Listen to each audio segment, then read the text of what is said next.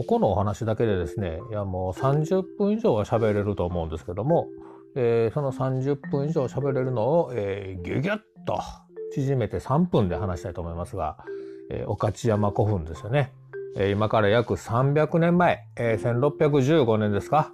大阪の夏の陣で大阪城が落城します。ね、勝ったのは徳川方ですよね。その徳川方の将軍、えー、第二代将軍徳川秀忠。これは家康の息子ですよね。徳川秀忠が、えー、ここで、えー、この古墳で、えー、戦勝の宴を催し、ね、えー、焼け落ちる大阪城を見ながら、あの勝ち時を挙げたんでしょうね。ですから将軍様が勝った場所ということで、えー、御勝山という名前で呼ばれるようになりました。それまではね、岡山古墳と呼ばれたんですね。まあ、近くに岡のだんじり、岡の村なんていうね、えー、地名なんかも残ってますけれども、まあ、岡村、岡山、ね、岡山古墳と呼ばれていたのが、えー、約300年前に、えー、この大阪の陣がきっかけで、えー、御徒山と呼ばれるようになりました。もともとはやはり古墳なんですよね。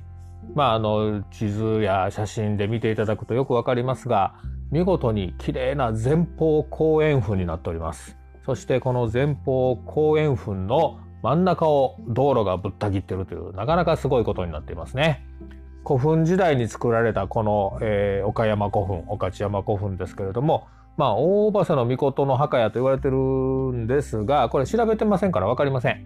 ね、ただ、えー、海からやってきた、えー、まあ、例えば渡来人たちがね、え、ー、と、何話の港に入ってくるときに、もうこの古墳は見えたと思います。すごく立派な古墳ですから、おおここの支配者はすごいな、みたいなね、えー、そう見え、ね、目標になるような立派な古墳です。まあ、大阪市の中でもね、もう最大級と言っていいほどのね、えー、古墳の一つだと思います。でその御徒山古墳が、そうやって、えー、大阪の陣の舞台になり、さらには、えー、明治時代には農学校となり、えー、農学校の跡地にまた、えー、農学校が移転していった後、気象台ができ、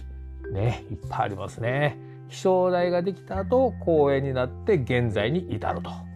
いうことで、まあ、まさにですね、えー、歴史がミルフィーユのようにね、重なっている場所、ね、生野区が誇る最大の